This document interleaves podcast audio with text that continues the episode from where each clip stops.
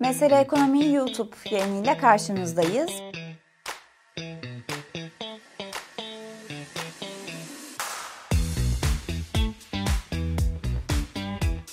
Bu hafta aslında seçime günler kala, sayılı günler kala biraz sermaye piyasaları ve finansal enstrümanlar üzerine konuşmak istedim. Çünkü biliyorsunuz 15 Mayıs pazartesi sabahı nasıl bir piyasaya uyanacağımız konusunda çok fazla fikir ayrılığı var.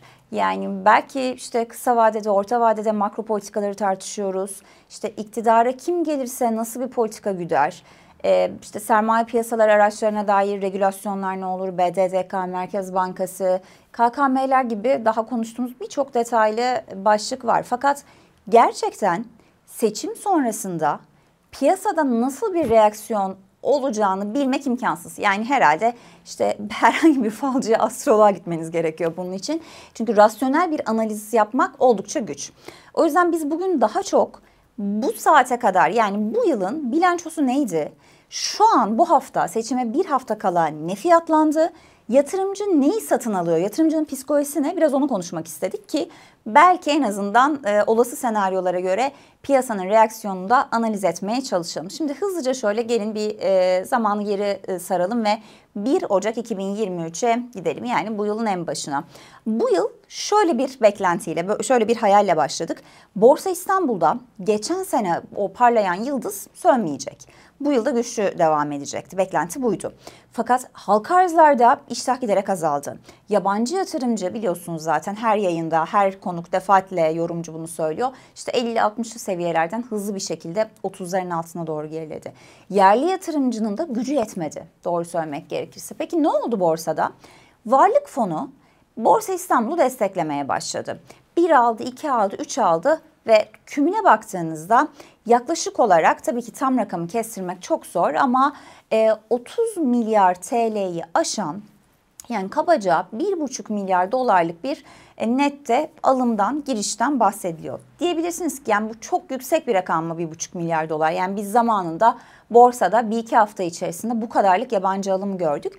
E, evet yüksek bir rakam çünkü 2023 yabancının nette çıkış yaptığı ve bırakın bir buçuk milyar dolarlık alımları 100-200 milyonluk alımlarını bile haftalık bazda zar zor görebildiğimiz bir yıldı. Dolayısıyla da varlık fonunun bu desteği Türkiye borsası için önemliydi. Fakat buna rağmen e, yaklaşık olarak BIST yüzde 5600 ile başladığımız 2023 senesini seçime girerken kabaca işte 5 ay içerisinde %18 düşüşle TL cinsinden 4500 puanlarla karşılıyoruz. Yani e, Türkiye'de yatırımcılar bireysel ya da tüzel yerli yabancı seçime bu yıl e, borsada parasını kaybederek giriyor bir kere bu cepte. Elbette bazı şirketler, bazı hisseler biraz daha dik durmayı, daha güçlü durmayı başarmış. Mesela bakıyorum e, 2023'te kaybetmeyen kim var yatay kalan ya da sınırlı kazanan diye. BİM, Migros, Coca-Cola, Şok, Anadolu Efes gibi şirketlerin olduğunu görüyoruz ilk sıralarda. Sınırlı bir değer kazancı var ya da yatay kalmayı başarmışlar borsa %18 düşerken. Fakat dikkat edin bu saydığımız hisseler aslında enflasyonla ayakta durabilen hisseler olduğu için Türkiye'de de tabii ki 2023'ün ana teması da yüksek enflasyon olduğu için defansif olarak algılandı ve tüm borsa değer kaybederken işte perakende sektörü e, biraz daha ne diyelim sağlam kalmaya çalıştı. Fakat bundan sonra borsa için bu fiyatlamadan bahsetmek mümkün mü? Yani buraya kadar borsa yatırımcısı kaybetti. Seçimden sonra onlar için tekrar borsa parlayan yıldız olur mu? Bu soruyu cevaplamamız için iki tane temel konuyu bilmemiz gerekiyor. Yabancı yatırımcılar hangi koşulda gelecek ve ne kadarlık bir sermaye akışıyla borsayı destekleyecekler? Ne kadarlık bir flow'la, ne kadar bir taleple gelecekler? Millet İttifakı'nın geldiği senaryolarda zaten piyasadaki regülasyonların batı sermayesi, yabancı sermaye dostu olması beklendiği için Zaten rakamlarda paylaşılıyor. İşte kimisi ilk aşamada 30 milyar dolar ama yıl sonuna kadar 50-60 milyar dolara e, ulaşacak hatta belki geçebilecek bir yabancı yatırımcıdan bahsediyor. Bunun girişi olabilir deniliyor. Fakat çok büyük bir fakat 15 Mayıs pazartesi günü sonuçlar ne olursa olsun yani bahsettiğimiz senaryo Millet İttifakı'nın ilk turda kazandığı senaryo dahi olsa e, YSK'nın resmi süreci duyurması, mazbatanın verilmesi uzun bir süreç. Bu sebepten ötürü de yabancı yatırımcılarının yabancı yatırımcıların hemen pazartesi günü gelip bir anda bütün sermayeyi Türkiye'ye akıtmalarını beklemek çok da sağlıklı, çok da rasyonel bir analiz değil.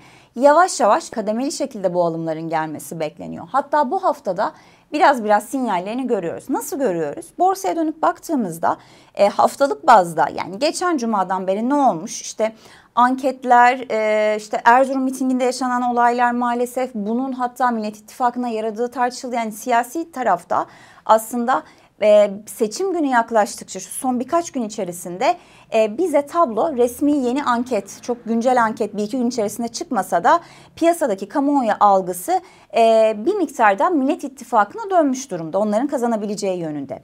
Ve bu algının borsada İş Bankası, Koç Holding, Yapı Kredi, Garanti Bankası, Anadolu Efes, Akbank gibi bu 5-6 hisse üzerinden zaten fiyatlandığını, fiyatlanmaya başlandığını görüyoruz.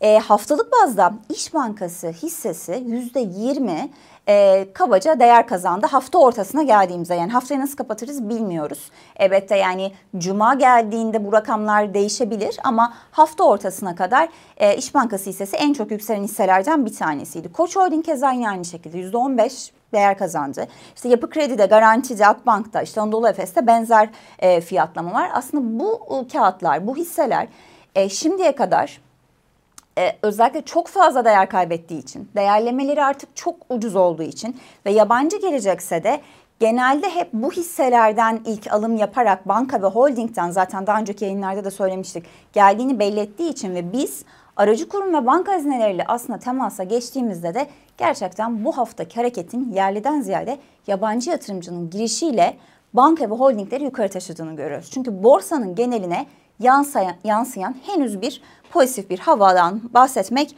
mümkün değil. Şimdi gelelim varlık fonunun tarafına. Türkiye Varlık Fonu'nun işte bu yıl boyunca işte 30-35 milyar TL borsayı desteklediği konuşuluyor dedik.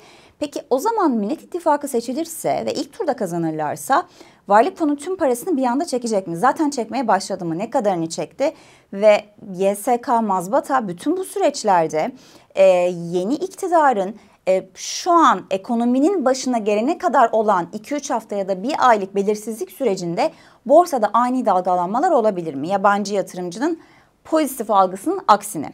Buna da aslında kocaman bir evet diyebiliriz bence. Çünkü Kemal Kılıçdaroğlu'nun son açıklamaları oldukça önemliydi bu konuda. E, Millet İttifakı'nın Cumhurbaşkanı adayı Sayın Kemal Kılıçdaroğlu dedi ki artık savurganlığı önlememiz lazım ekonomideki tedbirlerle ama öncelikle Bloomberg'e verdiği röportajda ilk soruşturmayı borsaya açacağız dedi. Bunu demesinin sebebi de borsadan geçen işlemleri sağlıklı bir şekilde kontrol edememek, kimin hangi hesaptan ne kadarlık alım satım yaptığını ve spekülatif hareketlerin manipülasyona dönüp dönmediği konusunda muhalefetin kafasında çok büyük soru işaretleri var. Ve üstelik bu soru işaretleri belki 15 Mayıs olduğunda silinmeyecek. Yani resmi süreç işlerken o bir aylık süreç işlerken benzer volatiliteyi borsada görmeye devam edebiliriz. Bu endişeler hala masada.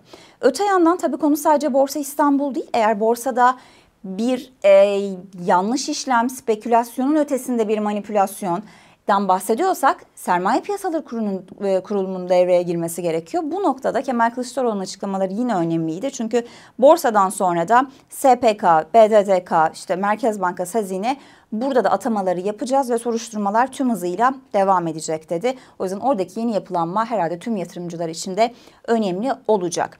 Şimdi gelelim e, borsa tarafından diğer enstrümanlara. Eurobond piyasası, CDS'ler, döviz piyasası. Buradaki bilanço ne diye baktığımızda yatırımcı için aslında gerçekten çok kötü bir 2023 yaşandı. Ee, yani borsada kaybettiler ama diğer enstrümanlarda kazandılar mı? Hayır. Ee, işte CDS 500'lerden 550'lere geldi. Risk primi yüksek kalmaya devam etti. Eurobond faizleri Türkiye'nin döviz cinsinden tahvillerine baktığımızda özellikle kısa vadede 200 bas puana kadar Eurobond faizlerinin yükseldiğini gördük. İşte %9'larda şu an Türkiye'nin Eurobondları. 5 yıllık vadede işte 100 bas puan yükseldi. Daha uzun vadelerde biraz yatay kaldı ama Eurobond yatırımcısında çok büyük bir kazanım elde ettiğinden bahsedemiyoruz. Dövizde evet %5-6 kabaca bu yıl bir dolar TL'de yükseliş yaşandı. Fakat e, yani gün sonunda 5 aylık enflasyona baktığınızda e, burada net bir şekilde %15-20'lere yaklaşan yılbaşına itibaren bileşik e, enflasyonla bakıldığında enflasyon var. Yılın ilk 5 ayını kümüle topladığımızda o yüzden reel olarak aslında Dövize yatıran da çok fazla kazanamadı. Yani kurun 18.70'ten işte şu an 20.60-20.70'lere gelmesi 2023 yılında e, döviz yatırımcısı için de çok bir şey ifade etmedi. Tüm bunları bir kenara bırakın. Herhalde hani böyle konuşuyoruz yani kim parlayan yıldız oldu, nerede getiri vardı. KKM dışında gün sonunda kur korumalı mevduat dışında çok büyük bir getiri hiçbir yerden beklenilmedi. Bu sebepten ötürü de tam olarak aslında Millet İttifakı her ne kadar kur korumalı mevduatın hem hazine hem de Merkez Bankası rezervlerinde çok büyük bir e, yük olduğunu söylese de e, kamburu arttırdığını söylese de ki bu hafta aslında ben de ilgiyle takip ettim. Mesela ekonomi yayınlarında Kerim Notan'ın da bu konuda açıklamaları vardı. Bir anda kesilmesi mümkün değil. Dolayısıyla KKM yatırımcısı için aslında yılın geri kalanı hala cazip diyor analistlerle konuştuğumuzda. Ve son bir not daha paylaşalım. E, kur korumalı mevduatın cazibesinin yanı sıra TL mevduatının cazip olup olmayacağı da çok tartışılıyor seçim sonrasında. Orada yine tabii ki seçim sonucunu bekleyip göreceğiz. Çünkü elbette Cumhur İttifakı'nın kaldığı, şu an mevcut iktidarın hükümette kaldığı senaryoda mevduat faizinden çok daha medet ummak mümkün değil. Şu an işte 30-35 bandında olan mevduat faizleri yine bu seviyelerde kalmaya devam edeceği düşünülüyor. Fakat Emniyet İttifakı'nın gelmesi durumunda her ne kadar politika faizi piyasa faizlerine yani işte yüzde otuza yakın sıyacak daha agresif bir faiz artışı istemiyoruz denilse de piyasa serbest bırakıldığı için özellikle bankalar serbest bırakılacağı için e, mevduat faizlerinin daha cazip bir noktaya gelebileceği belki yüzde otuz beşleri aşabileceği söyleniyor. Bu sebepten ötürü de kur korumalı mevduatta yeni hesap açılışı belki artık olmayacak. Buna izin verilmeyecek. Vadesi geldikçe yavaş yavaş KKM bitirilecek. Türk lirası mevduat faizleri de enflasyon patikası eğer daha yumuşarsa, kontrol edilebilir seviyeye gelirse cazip olabilir. TL mevduatta faizlerde şeklinde yorumlar var. Onları da aktarmış olalım. Bizi izlediğiniz için teşekkür ederiz.